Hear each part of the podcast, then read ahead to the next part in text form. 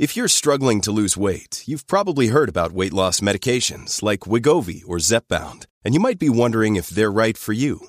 Meet PlushCare, a leading telehealth provider with doctors who are there for you day and night to partner with you in your weight loss journey. If you qualify, they can safely prescribe you medication from the comfort of your own home. To get started, visit plushcare.com slash weight loss. That's plushcare.com slash weight loss. plushcare.com slash weight loss. Thank you. The circuits of your brain, the neurons and so on, the stuff inside the cells, right down to the subatomic level, there's no wiring for anything toxic. You will experience physically on a very practical level an awareness of something going on every 10 seconds. The consciousness of your mind, what you're thinking about now, is becoming the cells of the matter of your brain. And that becomes the foundation of what you say and what you do. So you control that, you create your next reality. You literally possess the power to change your brain. Welcome to the Melanie Avalon Biohacking Podcast, where we meet the world's top experts to explore the secrets of health, mindset, longevity, and so much more. Are you ready to take charge of your existence and biohack your life? This show is for you. Please keep in mind, we're not dispensing medical advice and are not responsible for any outcomes you may experience from implementing the tactics lying herein. Welcome back to the show. I think you're going to love today's episode with Dr. Caroline Leaf. What I really love about Dr. Leaf is she tackles the whole concept of how your thoughts literally change not only your perspective of yourself, but also your physical health, your well being, really your whole sense of reality. And she comes to it from a very scientific perspective. Her credentials are just outstanding. So once we get into the episode, you'll hear a little bit more about that. But I really think you'll walk away from this episode very motivated that your everyday thoughts affect so much more than you realize, and that amazing change is very possible in a relatively short amount of time. As you'll learn, every 10 seconds, our brain does a whole basically reevaluation of the world and universe. So that is pretty quick. And then beyond that, 21 days to start a new habit, three cycles of that for more permanent change. You really want to listen to this episode. The show notes for today's episode will be at melanieavalon.com slash switch. You'll learn why it's called switch when you listen to the episode. You can also go to melanieavalon.com slash stuff I like for all of the stuff that I like. And there is a lot of it. Also, if you enjoyed today's episode, it would mean the world if you could write a brief review of the episode in iTunes. It really, really helps just bring credibility, spread the word. It would just mean so much. And this is a relatively new podcast, episode number two. so that would really, really help. I am honored to be part of the Himalaya Network. And Himalaya, they make an amazing podcast app, which I personally use every single day of my life. It lets you follow different shows, make your own playlists, easily look up episodes. It's just honestly the best thing ever.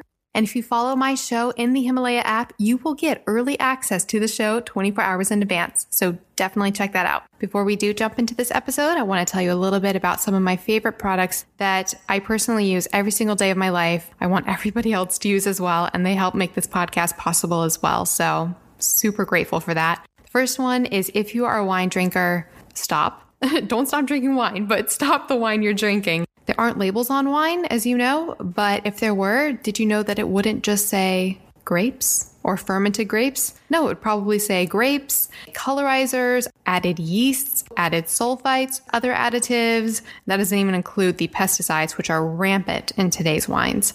So, if you want to drink clean wine that will actually leave you feeling amazing, so you can get all the health benefits of wine, you want to check out Dry Farm Wines.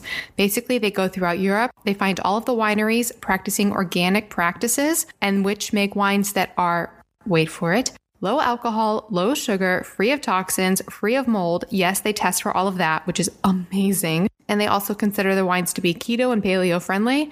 And I just really cannot recommend them enough. And you can get a bottle for a penny. Not even kidding. It would be free, but you can't give away free wine, apparently.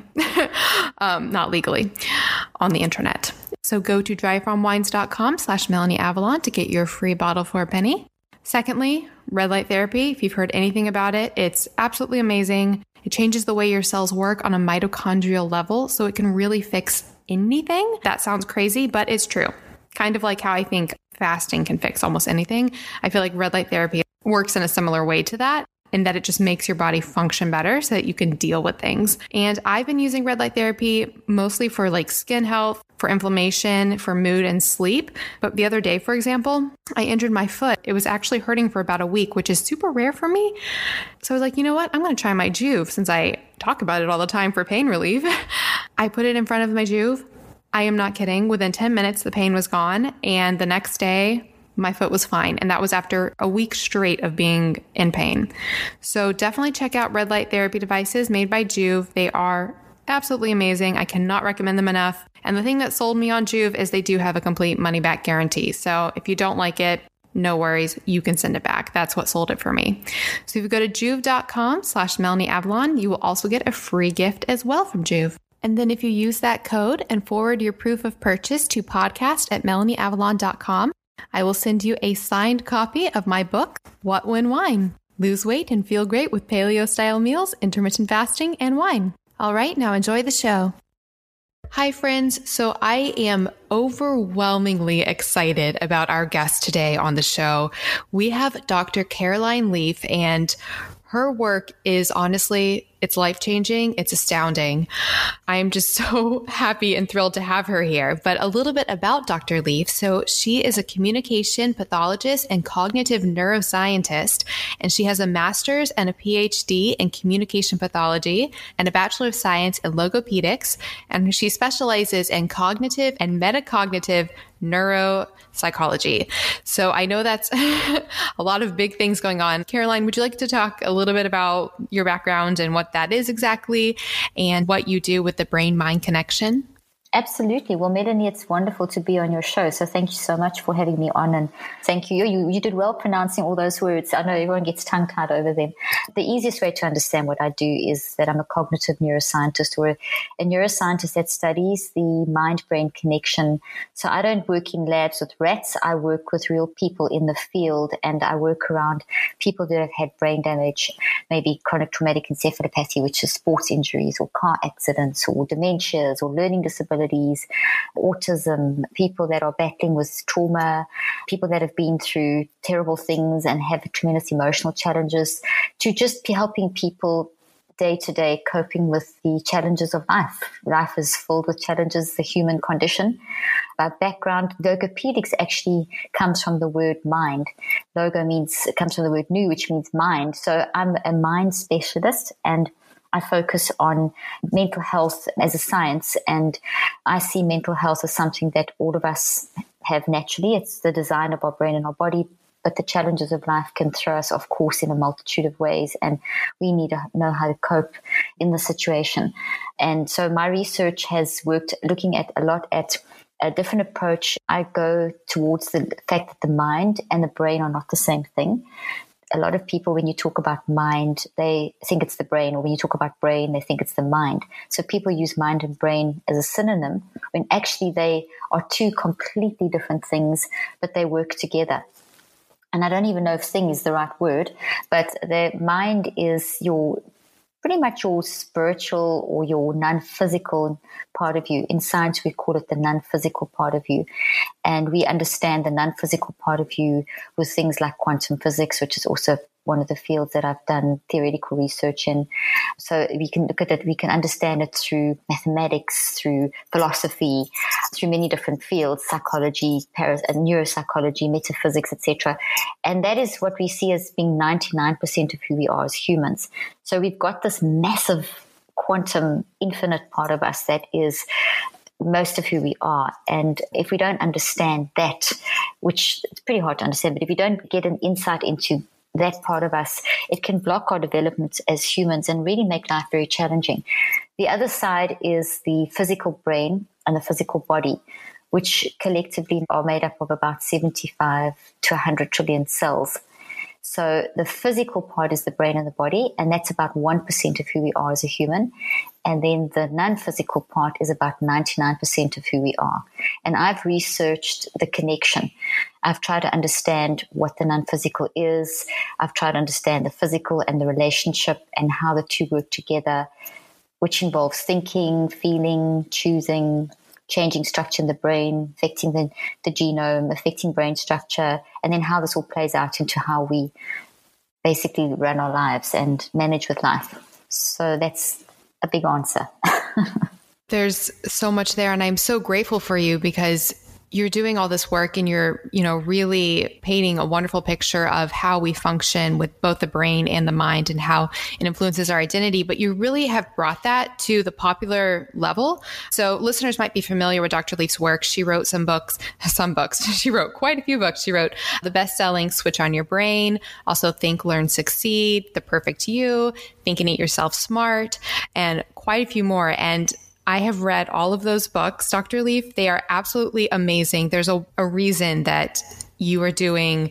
I mean, you become such a presence for so many people with your work. You've been featured on many TV shows and articles and interviews, and it's because you make all of this really complicated material in reading your work very understandable. I was reading all of your books and I was like, oh, this just makes so much sense. And it's so motivating and encouraging to show us how we can change and really address that, that mind brain connection. So I was wondering to start, if we could just get a general idea of if you could help explain how our thoughts and our brains and our mind, how that all impacts our identity and our sense of self. Because I think so many of us feel like we just are our thoughts you know, that whatever we think is who we are. But in reading your books, it becomes very clear that our thoughts are shaping our identity and that we can change that. And then that even extends to the physical level of ourselves and our health and everything beyond there. So there's a lot of questions, but how in general do our thoughts influence our identity and our sense of self? Fantastic question. Thank you, Melanie, for your kind words about my books, and I'm, I'm very pleased that they are helping people. Uh, it's a fascinating subject, and you know, being in the field for 30 years now, it's quite long, and I've, I've practiced clinically for 25, and I've done research for 30. I still do research, I still do clinical trials, and I know later on in the show we'll talk about that. But what it's really shown me is that we kind of instinctively as humans know that we're pretty brilliant. We know deep down inside that we have impact and that we we know we have free will and we know we can choose. And so if you really, really think about who you are as a person, we recognize that. But we do live in a world that tends to tell us that the main message coming through the media is one of, for about the last 50 years, has been one of you are your brain and you are your genes and your genes made you do it. And you have this gene causes this and this gene causes that and this part of your brain does that. And, you know, it's a very unfortunate situation because in the 1980s, up to the 1980s, they didn't believe that the brain could change. So I was trained in an era where we were told that if your patients had brain damage, well, you know, you got to teach them to compensate. Your brain can never change. And I didn't believe that because I knew that, you know, deliberate mind interaction is going to, you can change. There's evidence all around us and all those stories of people's lives that have gone through extreme circumstances and how they've changed. So the evidence is there that when people really put their minds to something, they can get through the most extreme situations. The evidence is also there that when you love and support people and you have deep meaningful relationships that people change. So there's evidence all around us that shows us that mind is a real thing and that self is a real thing and that self has impact and that self is hugely complex and that we aren't just physical substance. We aren't just the result of our neurons firing or our genes pre-programmed and our destinies and our you know, we dance according to our DNA, like, like Dawkins says. There's so much more to us as humans, our complexity, and we all know that. So it's kind of preaching to the choir, but there's a mixed message that causes a lot of confusion in people because although we know instinctively that we have got this brilliant complexity and that we do impact the world, and we have a sense of self and a sense of consciousness, there is still that other side of the coin where we read science and science is so influential and science is so media driven and unfortunately a lot of funding for a lot of science these days is based around people producing very what we would call neurocentric or brain based or reductionistic type research that says you are your genes and you are a pre-programmed robot. And and it's like that's kind of like the main message of the media. So there's a tremendous conflict in humans. And that's what i have picked up in my work over the years as a clinician and as a researcher and then just as a mom as a friend. And now with all the talks we, we talk globally and you know, we, we have a kind of global platform where we're reaching many different people in many different environments, including universities, churches, schools, education, corporate.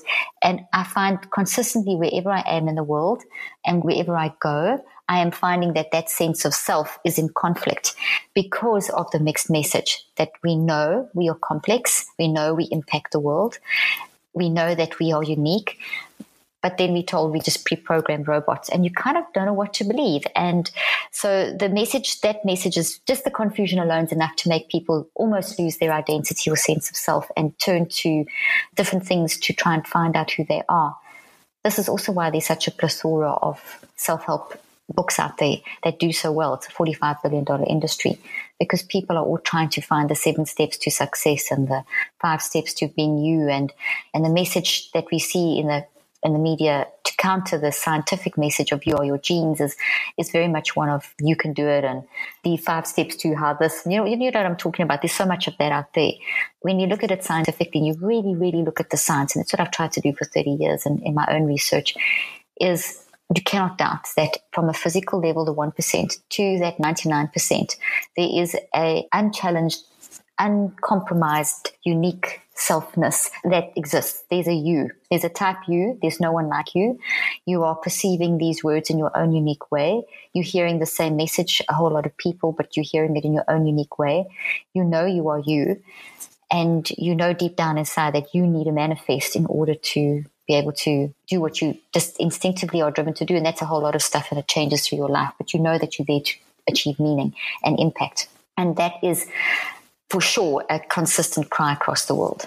That's absolutely wonderful. So that was one of the main takeaways that I got reading your book, The Perfect You, was that there was, you know, there is this perfect you within inside all of us. And it's just a matter of unleashing that and letting that out and not being bound by what you know what society is telling us we are what you were talking about with like this feeling of genetics or this feeling that even our current thoughts are defining who we are when really there is this you know this mind which that's fascinating that you said you know the body is about 1% the brain is about 1% and then the mind is the 99 rest of that.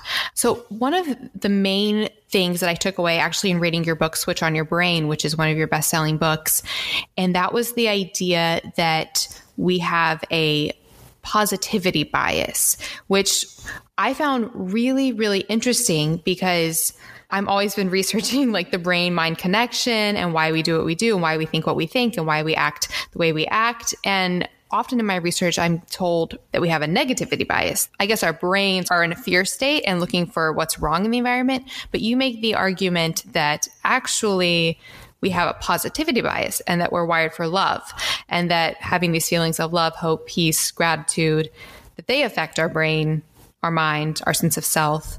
Would you like to talk a little bit about that, about our positivity bias and how that affects our sense of self? Absolutely. If I can link that just very quickly to the last question about the sense of self and how we think our thoughts define us as I answer the question of the positivity bias, what I think might be worthwhile, Melanie, is just to define for the listeners what mind is. Because it's one of those questions called the hard question of science. And they tend to associate mind in the scientific literature with the concept of the hard question of science. So consciousness. So when we talk about mind, they talk about consciousness. And consciousness is the hard question. And then the easy question is, well, we can define brain, we can define neurons, we can, we've done the research, we we understand about 10% of how the brain function. So the hardwiring is fairly well understood, although new stuff is always coming out. So the hardwire, the brain, the physicals, all that, the tissue, the actual cells, etc. Then you've got your mind, which is this almost seemingly ethereal thing, but it's not because it is the force and it's an energy force and it's you and it's your ability to think and feel and choose. So my definition of mind encapsulates consciousness, and the non conscious. So the conscious and the non conscious mind are both very active, always awake, always on the go. And so the mind is the non conscious and the conscious. And the simplest definition of mind is that it's your ability to think and feel and choose, build thoughts, and then access those thoughts that you've built. So thoughts are memories, same thing. So when I talk about a thought, I'm talking about a memory. So mind is your thinking, feeling, choosing. and the ability to, as you think, feel, and choose, you actually create. And what do you create? Thoughts. And what are thoughts? They basically matter. They're physical substance. And you store that thought in your brain. And this is why your mind needs your brain because your thoughts are this energy field, all quantum energy and so on, that basically moves through your brain your brain responds to this energy flow on an electrical, chemical, electromagnetic, and quantum level. And that generates a flood of energy through your brain that activates genetics, the genome, the gene, and the gene switches on, and you build physical changes in your brain to hold these thoughts. Your thinking is also influencing all the cells of your body to function. You're doing this 24 7. So, 24 7, you use your mind which is your thinking, feeling, and choosing, which encompasses your unconscious and your conscious, to drive this energy through your brain. Your mind uses your brain to respond. You express yourself through your brain, your body, and your mind uses your brain to store physically the substance of memory. So you're changing your brain constantly as you are thinking. And the changes that you make are physical thoughts that you build into your brain. And you also build it into your unconscious 99%. And that all creates a sense of self because it's your unique perception, because no one sees the world like you see the world.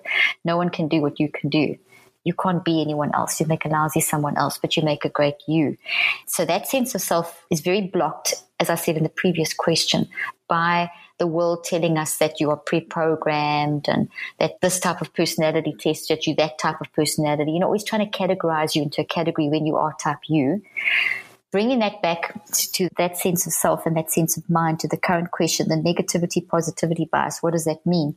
Well, what we see from pure neuroscience, pure brain science, is that the circuits of your brain, the cells of your brain, the neurons and so on, the structures of your brain, the structures of your body, the cells of your body, the stuff inside the cells, right down to the level of the proteins and the fats, right down to the subatomic level of particles and protons.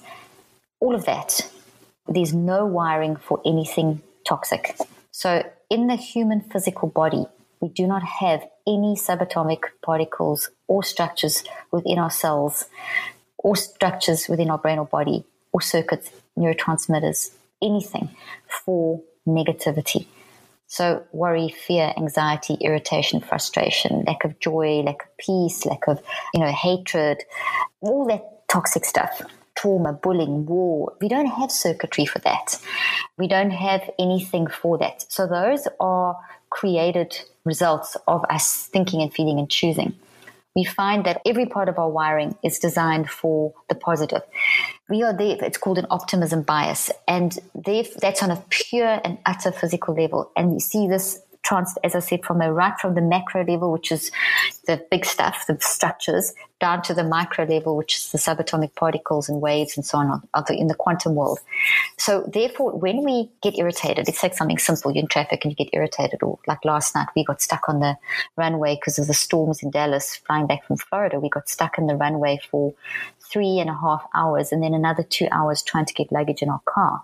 So it was five hours of waiting late at night, often exhausting weekend of doing conferences, I could feel the irritation rising very fast. Now, knowing what that does in my brain, I don't have circuits for irritation. If I fed into that irritation and that frustration, I would have created distorted energy in my brain, which would have created distorted message to my genes, which would have then switched my genes on, and I would have created proteins that would have been distorted, and I would have built a pattern in my brain, a physical tree-like structure in my brain of proteins that were all the fold proteins were folded incorrectly, the energy levels were incorrect, the neurotransmitters were incorrect.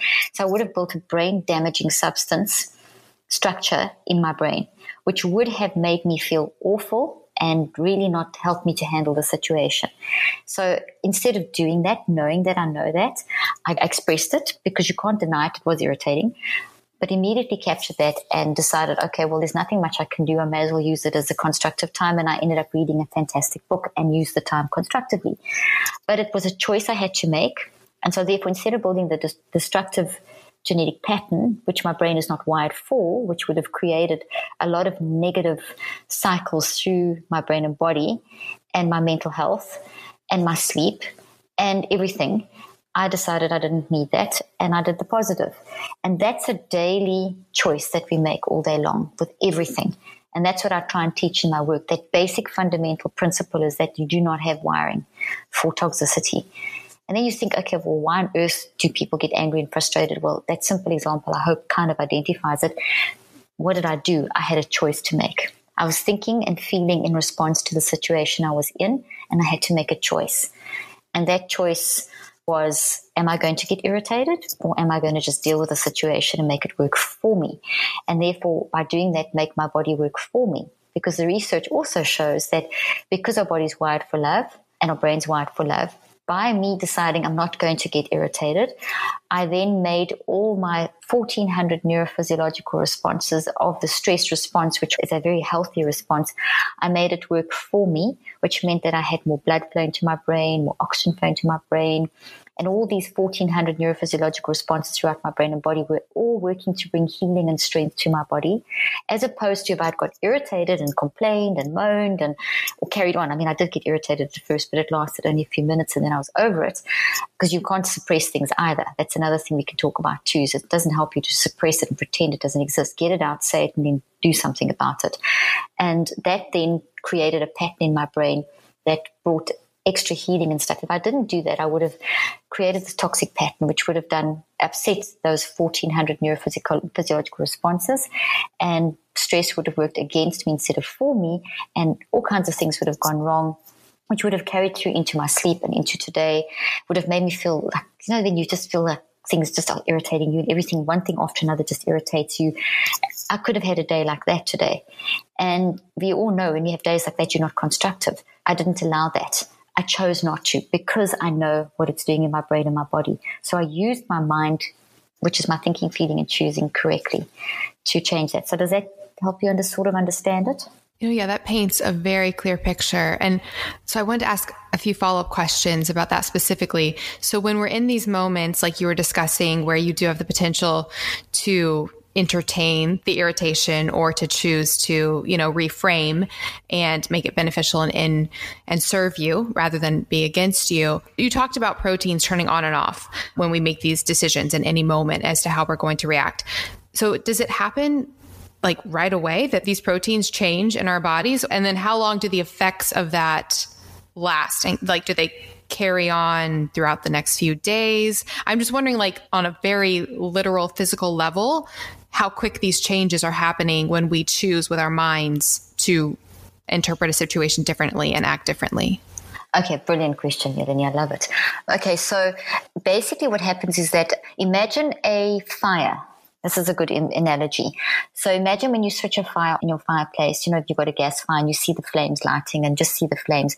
That's kind of what it looks like in your brain when you're thinking and feeling and choosing. You're generating this quantum action. So on certain types of brain technology, like a, a QEEG, we'll see this beautiful fire burning in your brain. It's not really burning, it's basically a cloud of energy.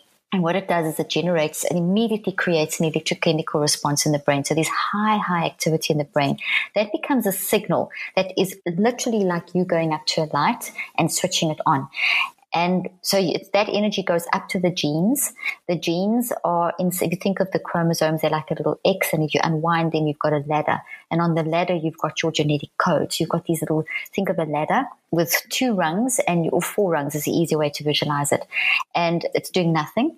And now you're thinking, feeling, and choosing, and you've got this powerful energy like a fire that goes up and kind of bumps a switch on the outside, and they switch on and they make proteins and those proteins, they make amino acids, which group to form proteins, which then group to form these little structures in your brain that look like trees.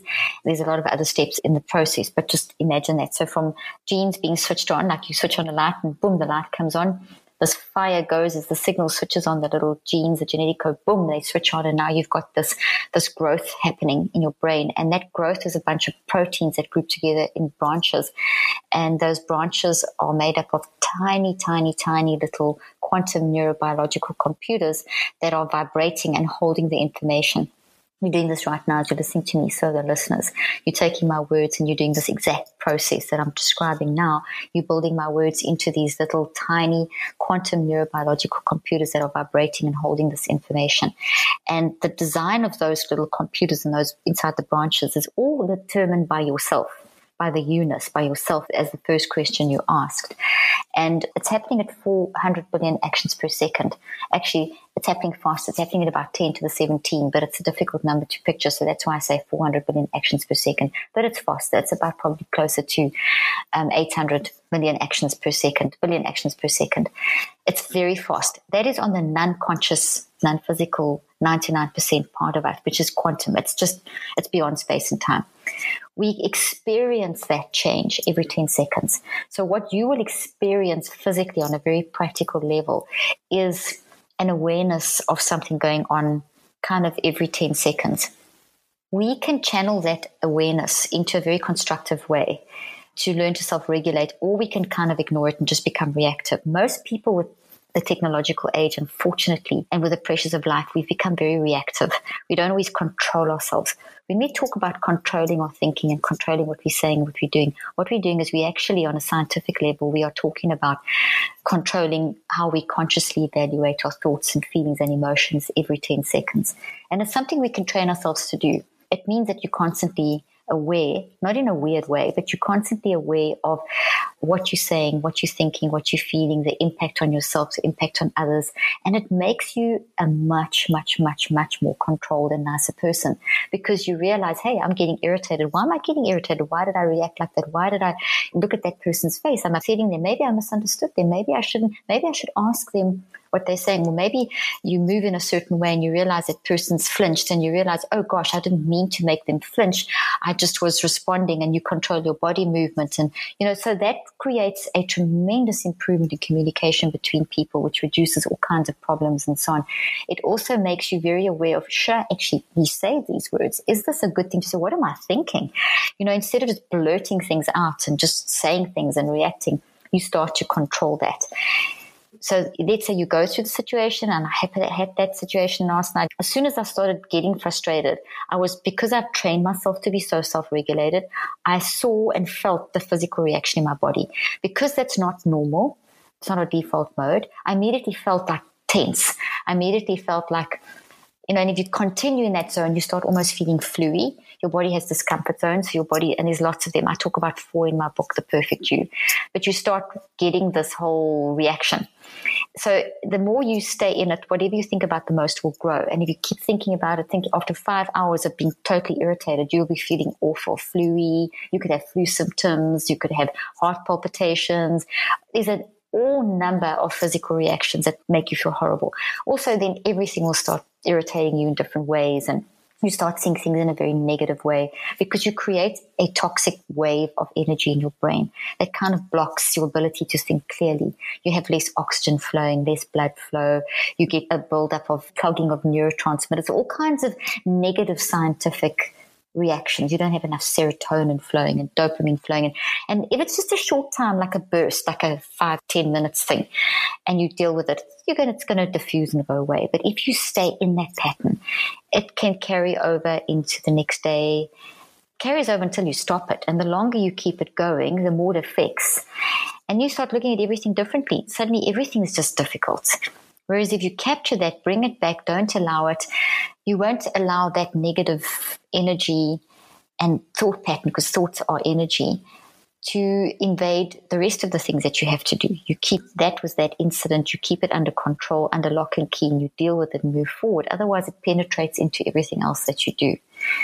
So often we can have a, end up having a really lousy day and a lousy week. But if we actually track it back, it started with an incident that we didn't control. And then everything after that just, you know, it was one thing after another.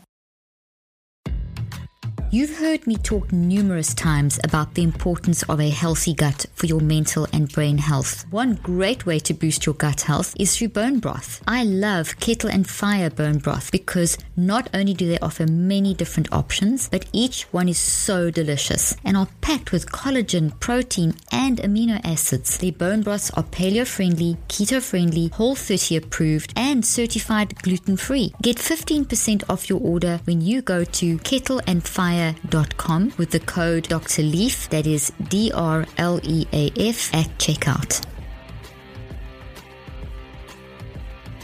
Ladies, I need to tell you about a bra company that has changed my life. Third Love. With Third Love, I took a really quick and fun online quiz, which then matched me to the perfect bra, shape, and size. Every customer has 60 days to wear it, wash it, and put it to the test. If you don't love it, you can return or exchange it for free, and Third Love will donate it to a woman in need. Right now, they are offering my listeners 15% off your first order. Go to thirdlove.com slash Dr. Leaf. That's thirdlove.com slash Dr. Leaf for 15% off today. Wow. So, so basically, our constant present experience of the universe, we are every 10 seconds, the way we experience it, having the potential to, you know, experience something new, reevaluate it. It's making changes very fast in our genes and our proteins, which that is very encouraging. But then I guess that also explains the friction and the dichotomy into we fall into these patterns and these habits and the sense of identity that it seems that it's hard to break out of the sense of self that oftentimes I feel like we just automatically revert to reacting a certain way and being a certain way. I'm wondering, so does that play into what you were talking about in the beginning with how when we form thoughts that those are memories? Because I was reading the other day that whenever we experience something, we've, if we've already experienced it, that we automatically revert to our the first you know emotional association or the first memory that we had when we experienced that. So basically in a way our, our brains want to be lazy because they correct me if i'm wrong but our brains want to be lazy so we automatically fall into certain habits and certain ways of experiencing things rather than see it in the moment and evaluate it and potentially i guess reevaluate it. My question is how do you explain the friction between the potential for experiencing something in the moment as something new and affecting our genes and our proteins versus our longer term sense of self and habits and identity. Because, for example, you talk about with habit formation in your book that it takes 21 days to you know, start a new habit and then three cycles of that. So ultimately 63 days to start new brain patterns. How do you tackle that friction between the moment to moment change versus the longer term change and the neuroplasticity in our brain and the patterns that we form? Okay, so this whole thing that I've been describing so far in terms of mind changing brain, remember all the time that mind is the non physical, 99% brain is the physical, and mind changes brain. So you're building matter out of mind. That's the basic principle. You're building instantly you're building a memory in the now moment, but short term memory will only last for 24 to 48 hours. Long term memory takes 21 days to stabilize, and then a habit takes, as you mentioned already, 63 days to form. So 21 times 3. So we've all been told it takes 21 days to build a memory. That's a myth, like a lot of myths that we have. Certain people will say something, it gets into the media or the in, now through in, through technology things can become myths very fast. it's quite funny how it happens. It's not really science though, but the, the, scientific angle is that it takes a lot longer, sometimes can take up to 84 days. But the essential point there is that if we find uh, what you've basically described is in the what you've read is that basically we experience something and the idea that they explained of the brain being lazy and it just reverts to patterns that it's comfortable with.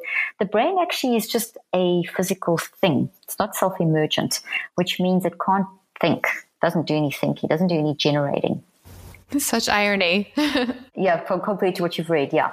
That's basically the media message that your brain does everything. But your brain can't because if you were dead now, your brain would do nothing. We could stare at your brain all day and it wouldn't think. No matter how much you try to make it think, it wouldn't. So it's that energy from you that is using your brain. So your brain simply is a responder. That's all it's doing.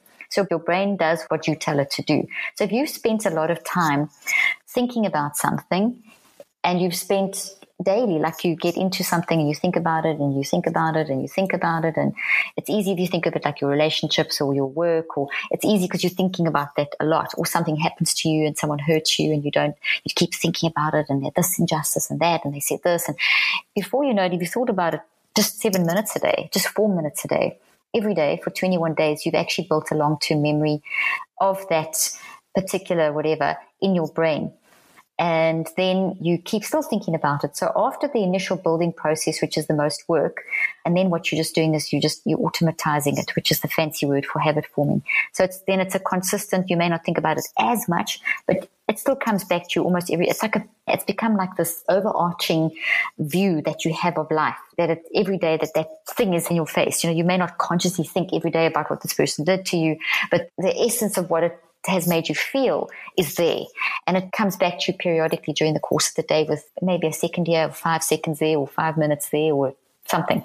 And so before you know it, 63 days, nine weeks later, you have actually turned this into a long term habit. Let me give you another example that's even more simple as opposed to someone doing something to you. That's one example. Another example, let's say that you're driving down the same road to work every day and you have the same, you watch the same your same favorite program on TV and you're looking at the same kind of research. As you know from all the algorithms, you're going to see the same adverts on your phone when, or your computer when you're looking up certain in things you're interested in. They, you know, you, the algorithm comes and you see those adverts they designed for you. You see the same billboards and adverts and fast food joints down the road, and you have the same direct to consumer advertising. So I'm talking about in terms of, let's say, food. So you see the same advert every day in multiple ways over a three month period because you're driving to work and back for three months and you happen to be studying, whatever. So there's a repetition, and that repetition will build that information into your brain as well. So you may not be consciously and deliberately trying to find out stuff about that fast food or that way of eating or those particular tablets or that particular brand of food. But because of your lifestyle because of where you are and what you're looking at etc you're exposed to that. So you become the, the brand familiarity is built in your brain and that then influences your perception as you make a choice about food or as you make a choice about how you're going to handle a similar situation or that person comes back in your life or so whatever you've spent a lot of time. So the way that the brain, the reductionistic neurocentric view of the kind of article that you said you read would say is that your brain is lazy, your brain has this pattern, it reverts back to what's comfortable. The way I would explain it, which I believe is the correct science, is that your repeated attention made it grow. Marketing knows this. That's why how marketing works. All based on the principle that repetition will build automatization and brand recognition. It's all based on the automatization principle that I'm describing.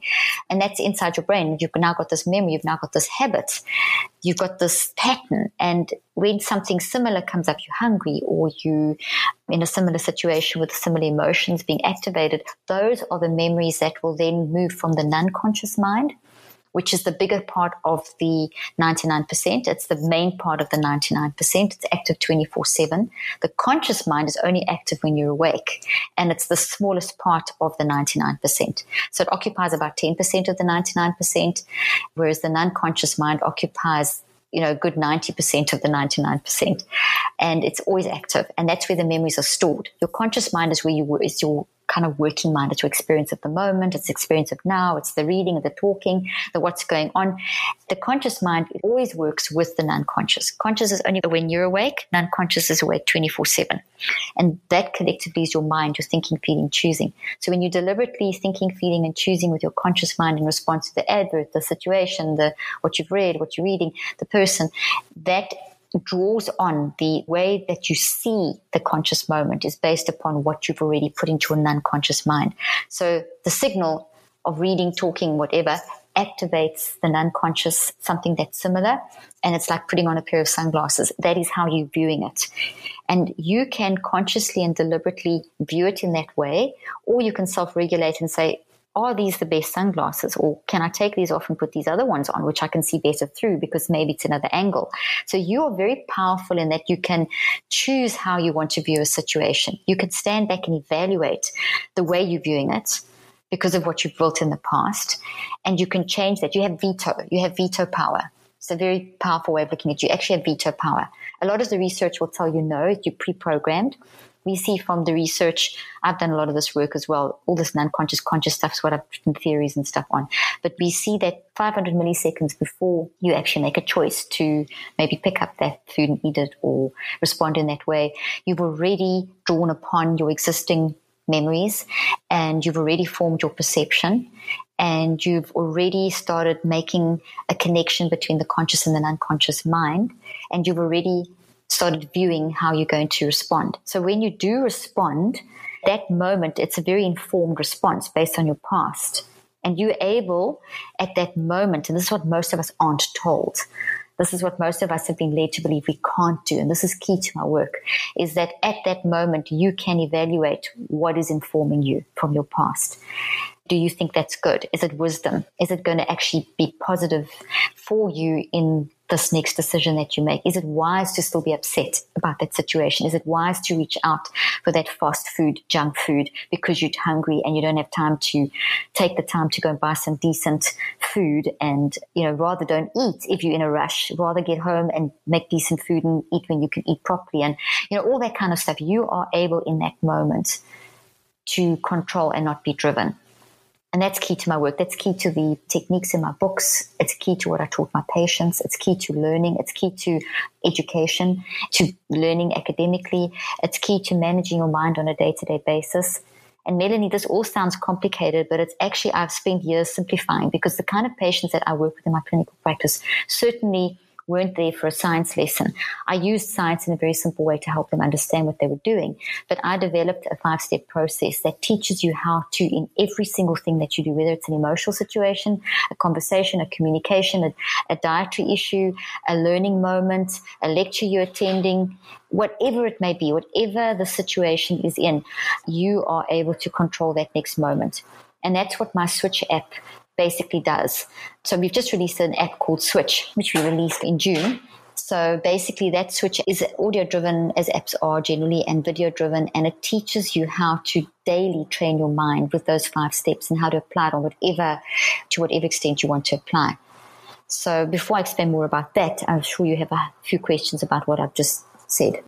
Hi, friends. I hope you're enjoying today's episode with Dr. Leaf as much as I enjoyed the conversation. I want to tell you about a recent app that I released.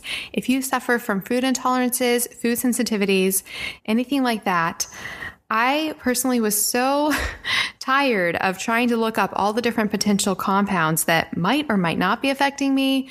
There are things like histamines, salicylates, oxalates, amines, whether or not something is a nightshade. There's just so many things, and it's very overwhelming to figure out what potential compound may be affecting you, especially if you react to food. That's why I made an app called Food Sense. It's a searchable app guide that lets you look through 300 plus foods and it ranks them for whether they are low, moderate, or high in these various different compounds, which may or may not be causing problems for you. It can really be an amazing resource for trying to figure out what may be at the root of your food sensitivities. So I cannot recommend it enough. I made it honestly to just help myself, but I think it can help others as well. It's called Food Sense Guide in the iTunes App Store, or you can go to melanieavalon.com slash stuff I like and find it there as well. And speaking of food, I really cannot recommend Dr. Leaf's books enough when I was preparing for the conversation, I was thinking that I would, you know, get a general sense of her by reading one of her books. And guys, I, I had to read them all. They were that amazing, that motivating. But if you want one specifically about diet, and she does not prescribe any one diet, which is what I love, definitely check out her book, Think and Eat Yourself Smart, a neuroscientific approach to a sharper mind and healthier lifestyle. It's not a diet plan. It's not a diet protocol. It's more about how our brains and our minds interact with our food, our digestive state, how things like compounds in food may affect us, how the quality of food may affect us. So it really goes beyond any one diet. And it's applicable, honestly, in my opinion, to anybody. I think you'll find it super motivating to embrace a healthy diet. If you're already doing an amazing diet that works for you, I think it'll only catalyze that and make it serve you even more. Or if you're trying to find the right diet for you, I cannot recommend enough that you check out this book and use that as you try to find the foods that best serve your body. I'll put a link to the book in the show notes. All right, now back to the show. That is absolutely wonderful. And, and, what you were saying that it sounds, you know, really complicated, but you're really simplifying it for people. So basically, I mean, it sounds to me like it's the idea that you are what you think about or you become what you think about, that you see that supported in your clinical research. Absolutely. Yeah. You, you basically anything that you say or do is first a thought that you have built. So whatever you've been thinking, feeling, and choosing and building is going to produce what you say and do. So everything you say and everything you do is first a thought that you built. So you speaking now from experience, you've spent time reading my book. You spent a lot of months, years, I don't know how long reading about the mind brain connection. So you have a knowledge base that you're talking from. You can't speak. I think this is the basic tenet here is that everything you do and everything you say as a human is not some random event. It doesn't just pop out of your mouth. The things that you do aren't just actions that just suddenly happen. You can't physically do them unless you have built a network in your brain. We need brain material in order to walk, say, do, eat, think, write, speak, lecture, teach, whatever it is that you do in your life. Everything is coming from a thought that you have built. And some thoughts are very well established They've been going for years. Others are new. They're just a few days old, a few hours old. The stronger they are, the longer they've been there, the more influential they are and more dominant they are in you. And all this is part of shaping the self. And there's the toxic parts that need redesigning, reconceptualizing. And there's the traumas that need reconceptualizing and dealing with, which is a huge part of what I teach in my work as well, how to deal with trauma and toxicity and bad habits and adverse child experiences and all that kind of stuff and mental health, depression, anxiety, etc. I even deal with the eating disorders, all that kind of stuff. And then the other side of the coin is the good stuff. I mean, we have so much great stuff inside of us, all the great ideas. We have all the motivation, the passion, the things we're interested in all of that. So into this app, because I work with people that would be dealing with from the extreme of trauma to people that wanted to actually grow their brain. So executives in a company that wanted to be able to function at a higher level, or teachers that wanted to teach better, or students that wanted to perform at a higher academic level, people that want to master knowledge, to people that have a brain trauma and have forgotten a skill and need to relearn a skill or retrain their brain in some way. So anything where you have to use your mind to do something to improve how you function on a social, emotional, cognitive level. So all of that is in my books and my techniques. So the theories in the books, the different books handle different things. Like Switch on Your Brain is very much about the mind brain connection. And then my 21 day brain detox, which helps to understand this process of how we break down a toxic thought and build up a toxic thought in 21 days. Then the Perfect You book talks more about understanding how you're wired for this optimism bias, how to find that through a profile that I developed, and then how to read your body to help you stay there. And then the truth about mental health versus mental ill health. Think, Learn, Succeed really takes the how to build your brain, the five steps on how to build your brain, to grow your brain, which is incredibly important to do daily to build your mental health and to be effective, functioning, and successful. I also talk about how to understand more about your identity in terms of how you uniquely think, feel, and choose. And then obviously mindsets, which we can maybe touch on that in a moment. But I'm trying to give you the essence and all of this. And then the Think and Eat Yourself Smart book talks about how thinking is 80% eating and why it's important to eat not the modern American diet and how adverts influence us and what is organic versus conventional and all the stuff that I know you know a ton of information about.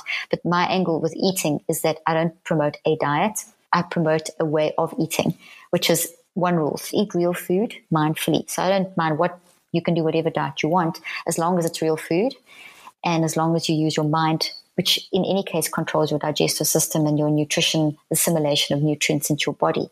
So if you're toxic and worked up and irritated or something, your body is going to lose up to 80% of nutrition, no matter how healthy you're eating.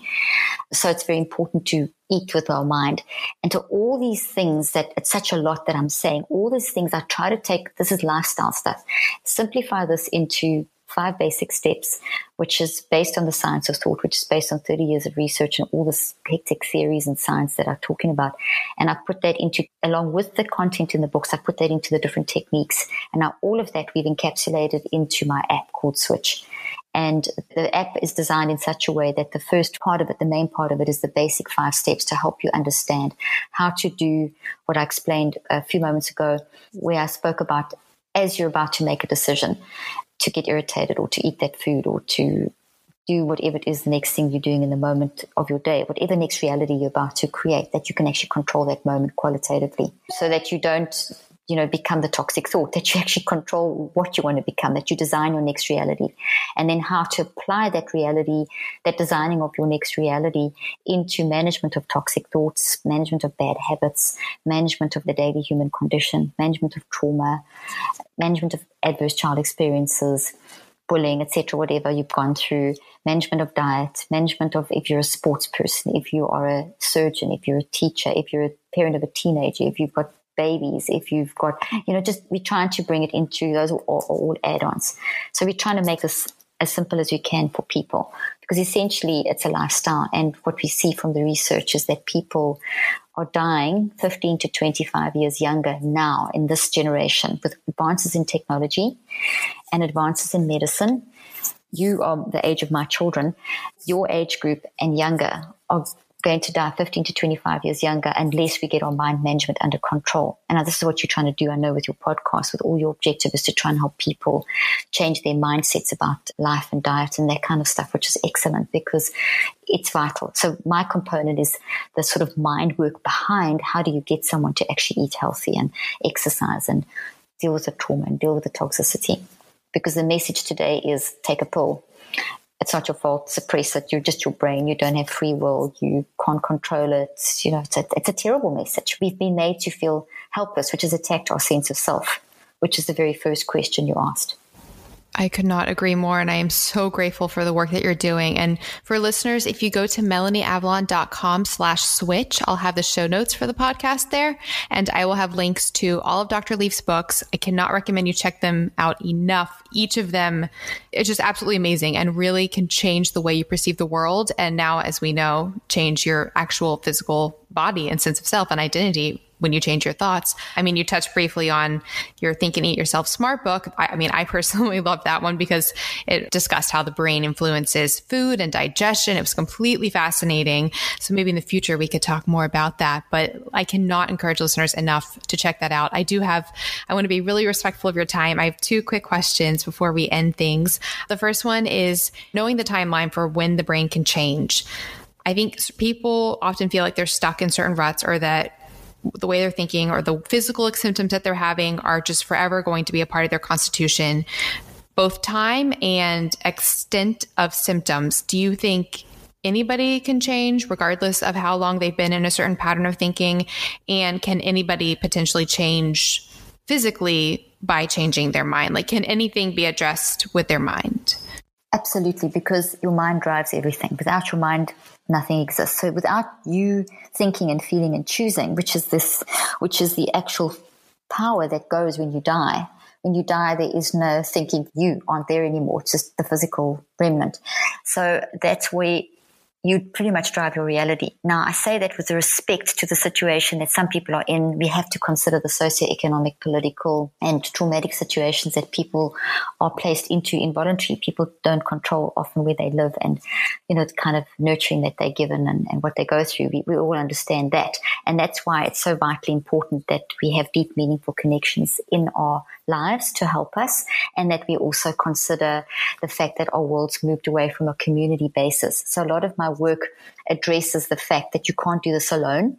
You can do it, but you can't do it as effectively alone because more people are dying from isolation as much, in fact, more than from cancer, cardiovascular disease, and obesity people die more from isolation than those three top killers on an annual basis. So, number one, in answering your question, is yes, you are literally a superpower.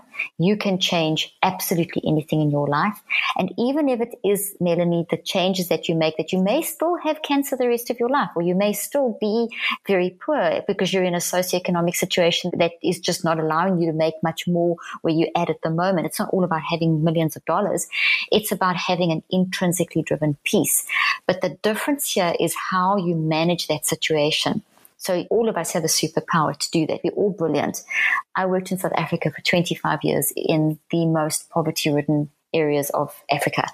I worked three days a week, eight hours a day, which is a lot of hours in amongst the poorest of the poor in the pre-apartheid and post-apartheid South Africa, where there was with people that were so poor, so AIDS ridden, poverty stricken, uneducated, abused by the political system, traumatized, raped, sick, hungry, starving, you name it. And all I could go in there and do was teach them this message that I've been telling you about today in various different ways. And I'd go into the schools and the community centers and we'd have thousands that would attend at a time. And that's where I cut my teeth on my research and where I realized the resilience of humanity.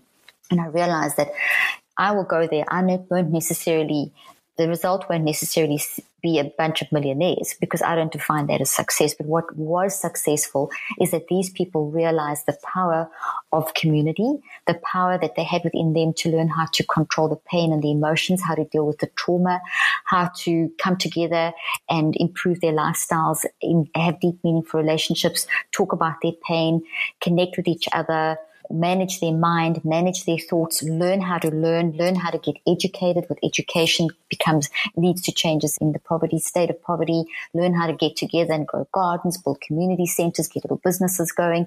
So what I did was was teach them how to activate the power of the mind. So I literally coming back to answering your question directly. Yes, maybe those people didn't get rich and suddenly have it, but they had community, they had change, they had peace within, they had intrinsically driven sense of success that was moving in the direction of constantly changing. And that is so much better than our, our drive today, which is a physical drive of an extrinsic desire for happiness and success that I've got to get from outside and get it in. And it's very much defined by the extrinsic values of a commercially driven or a consumer driven society, which is not the values of a community driven society. So I teach that value and when, and that's intrinsic to all of us. I teach people how to go intrinsically and realize that this is in you and that you can learn to actually be happy within the midst of whatever you're going through.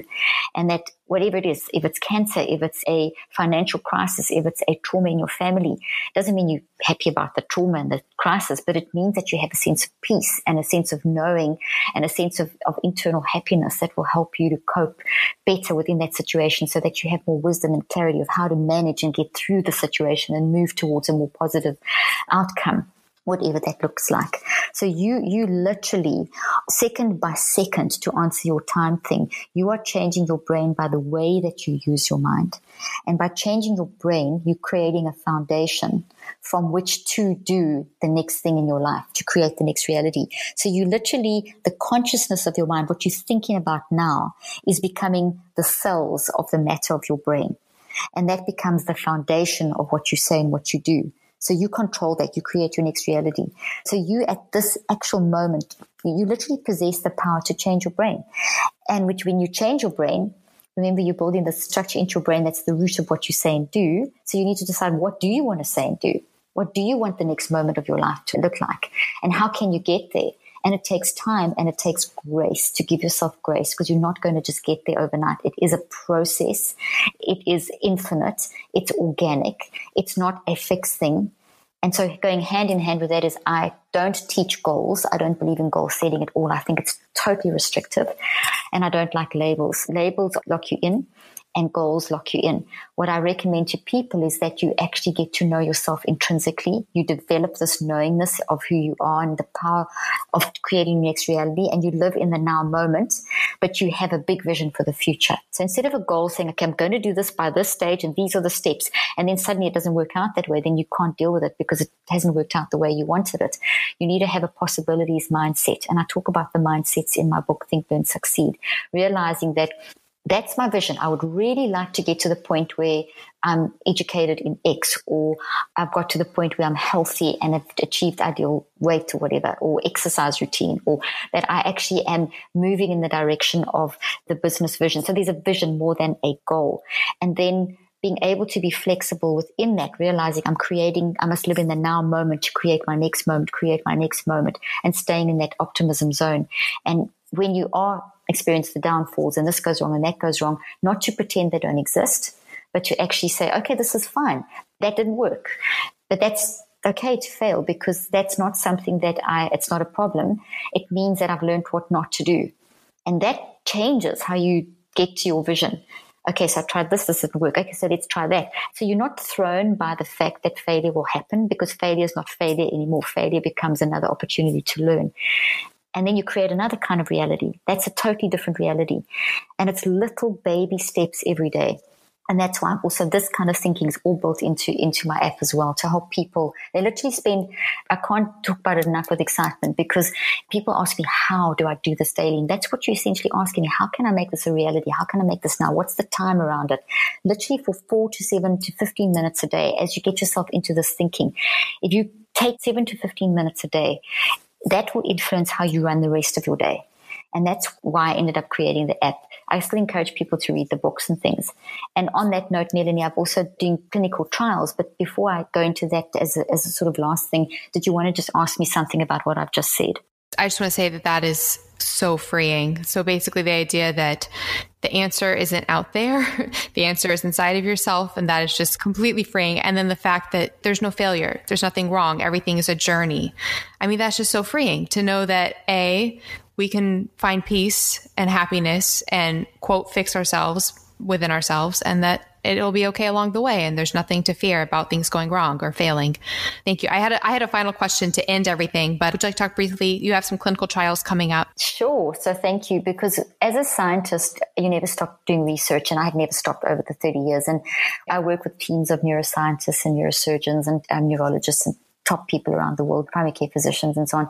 And they're part of a network that I've built. And we do research together and we do different types of trials and different clinical trials in different sites. But the whole objective, and people can go to drleafresearch.com. Maybe, Melanie, you can put that in your show notes, but you can see what we're doing. What I'm trying to do is make make mental health because everything we're talking about today is mental health.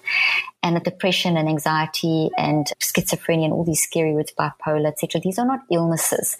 These are basically symptoms of some underlying something that's going on in your life addiction etc these are all symptoms that something else is going on in your life and that basically you need to address that deal with the cause reconceptualize it so that you can move forward but the current message is that depression, anxiety, and schizophrenia, and bipolar, and OCD, and addiction, and eating disorders, that, that they're illnesses, that they'll even tell you obesity is an illness, that, that you've got genes are causing it, that there's a neurobiological component. But 50 years of this research and billions of euros later and dollars later, they've never found a neurobiological cause or a genetic cause of depression because depression is not a thing. Depression is a reaction to life. It could be trauma of a bullying, a rape. Uh, it could be the socioeconomic situation. It could be a family issue. It could be a relationship issue. There's always a cause for why we experience sadness, etc. So Therefore, sadness, anxiety, OCD, intrusive thoughts, toxic, these are not illnesses. These are mind reactions and they are mind reactions that are normal to everyone and we're all experiencing them in different ways and we all can learn to manage those in community we get the strengths from each other. And so my research is all about showing people that this is the human condition and this is how you can manage the sort of the moments of your life. So for example, the, the Switch app has had, is one of the versions of it we are testing in the clinical trial. And we're looking at a group of our first clinical, the, not the first, the second, there's a whole lot, but the one that we're about to do is looking at people that have reported as having severe anxiety and depression really with various different incidents. And we are looking at their brain response. So looking at very advanced brain technology, we're looking at their blood response in terms of, for example, their cortisol levels and DHEA, which is a very important hormone in terms of being able to function cognitively and cope with stress and so on. And we're looking at things like telomeres, which are like little socks on your chromosomes. And when you are toxically stressed and not managing life or not managing your thoughts and so on, eating badly is one of those components. Those little socks shorten, and when they shorten, your genes don't function like they should, and that sets you up for all kinds of mind issues and physical issues and whatever. So we're looking at teaching people using my app technology and using the techniques I've developed over the years and looking at how it's basically mind directed neuroplasticity, taking the technique and looking at how your stress levels, your blood levels, your brain, how these all improve when you use your mind correctly. The results of that will be that once we show that, okay, when you use your mind in this way, within three weeks, within six weeks, within nine weeks, and then within six months, we're looking at different time points, we'll be able to show things like when you do all the things you talked about today, which is what basically my research is testing, we will see that there is an improvement in your cortisol levels in your DHEA levels in your homocysteine levels in your telomere little socks in your DNA and all these things which show that your body's physically healthier. We'll see healthier brain responses. We'll see people managing on a self-reporting and narrative level, which is people's stories. We don't just look at the measures. We don't look objectively only. We look subjectively as well at what is your story. So it's basically the idea is to say, where were you at? Now we give you mind management techniques. How does that change you on a brain level, a blood level, a health level, uh, how you see yourself level, all the things we talked about today? And then how can I bring that technology in the most accessible and inexpensive way to the global platform? To humanity. And that's what our research is. So our first trial looks at people with anxiety and depression. We have parallel trial looking at people just managing with constant stress. We're looking at people in other trials coping with Alzheimer's, suicide, eating disorders, teenage suicides. We're looking at a multitude of how negative thinking can cause brain tumors. And so we're looking at, we have multiple different studies that we have set up over the next five years.